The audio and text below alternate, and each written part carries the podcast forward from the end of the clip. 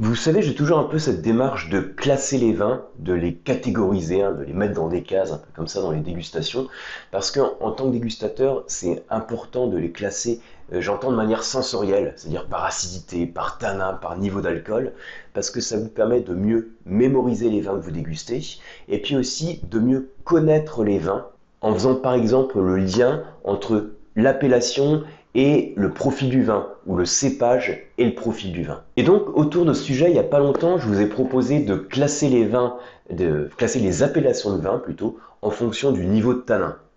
Donc juste, hein, j'avais défini un trois niveaux de tanin, les tanins légers, dans le cas où vous avez la langue qui accroche pas au palais, les tanins puissants, quand là c'est franchement râpeux en bouche, et entre les deux, les tanins moyens et j'avais regroupé les différentes régions viticoles et au sein des régions viticoles, j'avais indiqué des appellations pour faire une forme de classification par tanin de ces différentes appellations. Je vous mets le lien de la vidéo hein, si vous voulez la, retrouver. Alors pourquoi je vous parle de ça? C'est parce que suite à cette vidéo, j'ai eu euh, une remarque euh, pour euh, avoir le même type de classification par IGP, vous savez, les indications géographiques protégées, ou encore ce qu'on appelait avant les 20 pays.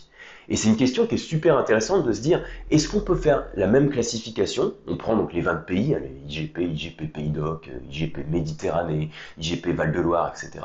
Ou après des IGP plus précises. Et on essaye de faire cette classification des vins rouges, puisqu'on parle de tanin, en fonction de leur niveau de tanin. C'est une question donc hyper intéressante qui est aussi euh, complexe, mais je me suis dit que c'était intéressant de, de, relever le défi et de vous présenter dans cette vidéo, de vous donner un des outils pédagogiques pour vous aider dans vos dégustations.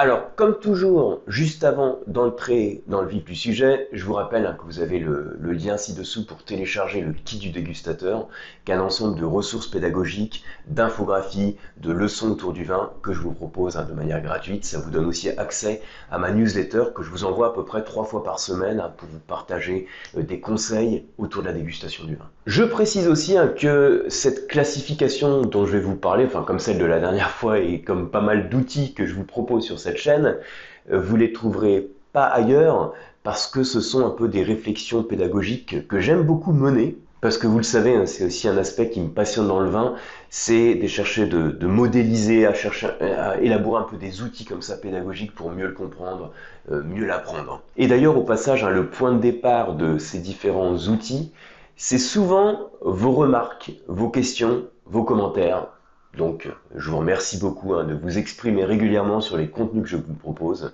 N'hésitez pas à le faire comme toujours en commentaire ou par email. Je les lis systématiquement parce que vous êtes hein, une de mes grandes sources d'inspiration et je vous remercie pour ça. Alors, pour entrer dans le vif du sujet, on parle ici de classer les vins euh, en fonction de leur niveau de, tanin euh, au sein des IGP. Alors les IGP, indications géographiques protégées, hein, ça fait partie des vins euh, avec IG, avec indication géographique, vous avez d'abord les appellations et ensuite vous avez les IGP. Je vous mets un lien sur une vidéo où je vous parle un petit peu plus de cette classification, enfin cette distinction dans la hiérarchisation du vin. C'est pas l'objet ici de cette vidéo.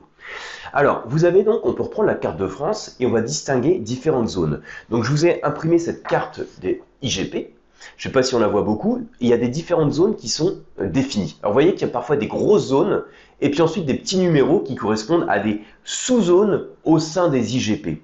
Ça nous permet en fait de définir trois niveaux dans les IGP. Vous avez d'abord ce qu'on appelle les IGP régionales, donc les plus vastes hein, sur la carte. Vous avez ensuite les IGP départementales. Et puis ensuite, il y a des plus petites zones. C'est ce qu'on appelle les IGP de petites zones. Donc si vous regardez la carte comme ça, vous voyez les grands ensembles, ça nous permet de, donner, hein, de citer les grandes IGP régionales. Donc celle qui est ici, je regarde en même temps, ça c'est l'IGP Val-de-Loire. Euh, ensuite, dans la zone hein, Bordeaux, euh, Bordeaux un peu sud-ouest aussi, hein, la zone, euh, donc ça c'est IGP Atlantique. Vous avez la zone IGP Comté-Tolosan, Ici, c'est la vaste euh, IGP Pays d'Oc, hein, ce qu'on appelait les 20 Pays d'Oc avant. Et ici, un IGP Méditerranée. Et il me reste donc IGP euh, Comté Rhodanien. Voilà. Donc on a des grands ensembles comme ça. Et vous, quand vous dégustez un vin issu d'une IGP, alors vous n'avez pas nécessairement le nom d'IGP régional, hein, c'est pas forcément écrit IGP Pays d'Oc, mais on peut avoir le nom du département. Par exemple, IGP Pays de l'Hérault. Donc là, on est sur l'IGP départemental. Donc à chaque fois, on a une mention comme ça. Vous avez plus de 70 noms d'IGP, 75 exactement. Et euh, par définition, les IGP laissent plus de flexibilité dans l'élaboration d'un vin par rapport à l'appellation qui est plus restrictive. Il y a un cahier des charges, une réglementation qui est plus restrictive, notamment sur l'utilisation des cépages.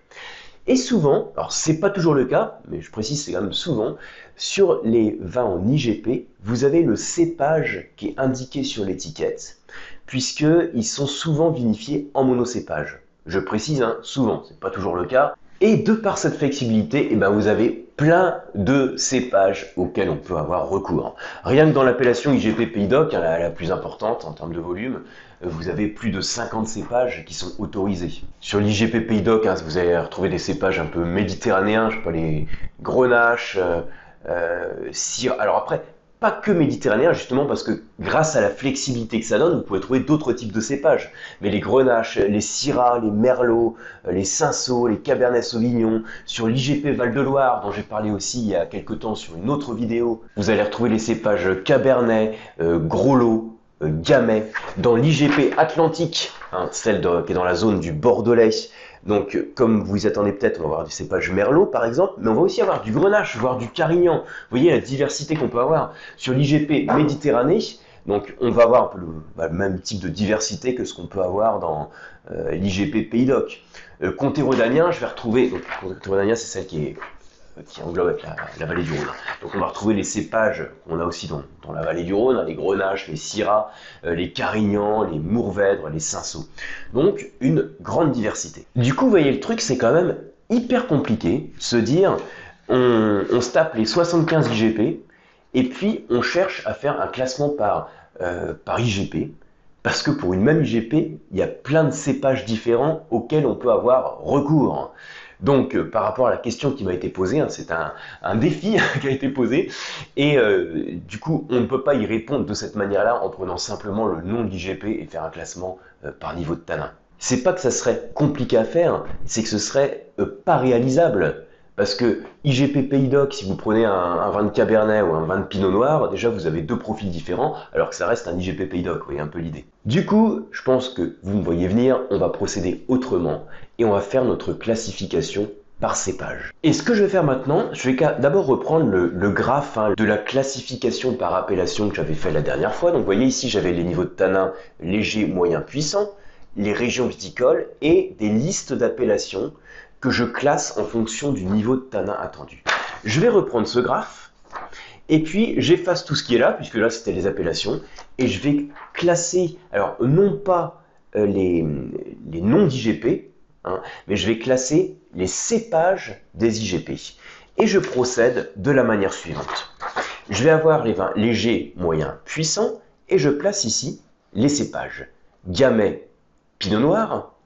Ensuite, donc là, là, je suis dans les cépages euh, légers. Hein. Ensuite, entre léger et moyen, j'arrive sur les cinsault, merlot, grenache.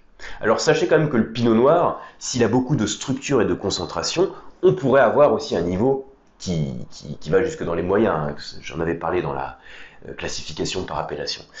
Et ensuite, on a les cabernets, donc d'abord cabernet franc, puis dans les plus structurés, les cabernet sauvignon, syrah, et puis, je vous ai mis Carignan. Je vous ai mis simplement un échantillon de grands cépages rouges, hein, de principaux cépages rouges. je fais l'impasse sur plein de cépages, on est d'accord, mais je mets les principaux, ceux qui ont la plus forte notoriété peut-être sur les IGP, et je les place ici sur ce graphe.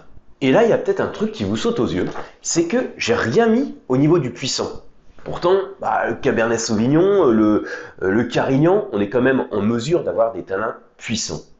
En fait, dans cette modélisation du classement sensoriel des IGP, ça sonne bien, hein, modélisation du classement sensoriel des IGP par, par Tanin, du coup, on va euh, partir du principe qu'une IGP va avoir moins de structure et moins de complexité qu'un vin d'appellation. Est-ce que c'est justifié d'affirmer cela? Alors, en pratique, pas toujours dégustation en pratique, il y a parfois un monde entre la théorie et la pratique. Ceci dit, pour donner un bon repère théorique, et qui n'est pas à côté de la plaque quand même, sinon je ne vous le dirai pas, on peut quand même partir de ce principe. Une IGP, par exemple un, vin qui est vinifié en IGP Pays d'Oc à base de Cabernet Sauvignon, va avoir une structure tannique qui va être moins affirmée qu'un Cabernet Sauvignon de Pauillac ou de Saint-Estèphe euh, Saint qu'on va avoir dans le Bordelais par exemple. Pourquoi? Parce qu'au sein de l'appellation, on va avoir plus de complexité, plus de structure tannique, etc. Sur l'IGP, on attend plus de fruité, plus de fraîcheur, plus de souplesse et plus de gourmandise. Ce qui explique qu'on a ce graphe hein, qui est porté du côté du léger moyen. Je pourrais mettre en parallèle hein, les, deux graphes, hein, bon c'est un peu lisible à l'écran, mais voilà, vous avez léger, moyen, puissant quand on parle des appellations, et quand on fait abstraction des appellations qu'on passe sur les IGP, on part du principe qu'on va avoir difficilement des IGP avec des vins rouges de tanin puissant. Je rouvre encore la parenthèse pour pas vous déchaîner dans les commentaires. Ça reste un principe théorique. En pratique, effectivement, on peut avoir d'autres constatations. Ceci dit, c'est un principe théorique qui est tout à fait justifié. Voilà. Donc retenez cette classification. On reprend en fait une forme de classification par cépage. Ça veut dire que vous, quand vous dégustez un vin d'IGP, vous regardez le cépage qui est indiqué sur l'étiquette en partant du principe que le, cépage est souvent mentionné. Le cépage qui est mentionné, c'est le cépage, euh, le cépage principal et que ce cépage principal va vous donner une idée de la structure tannique du vin en se basant sur ce graphe. Donc si vous êtes de ce côté, en gros, vous buvez le vin, c'est hyper souple, hein. en général c'est fruité, il y a une certaine acidité, euh, c'est parfait en apéro aussi. Et si vous êtes plus sur les euh, Syrah, Cabernet Sauvignon pour ces IGP, vous allez avoir un petit peu plus de structure, plus de rondeur, mais on part du principe qu'on n'aura pas la même structure tannique de toute façon que celle qu'on peut trouver sur certaines AOC. Voilà pour ces quelques repères pour la classification des IGP par. Hein, c'est cette manière-là que j'ai voulu vous le présenter pour que ce soit une classification qui soit juste et qui soit vérifiable dans vos dégustations. J'espère que c'est un outil qui vous aide. Je vous rappelle que vous pouvez le télécharger. Il est dans le, bah, comme toujours, dans le kit du dégustateur. C'est là que je mets tout un peu les, schémas que je vous partage ici. Euh, vous pouvez le télécharger avec le lien que je vous donne en descriptif. Si vous avez aimé la vidéo, bah, comme toujours, merci de la liker, de la partager, de vous abonner à la chaîne.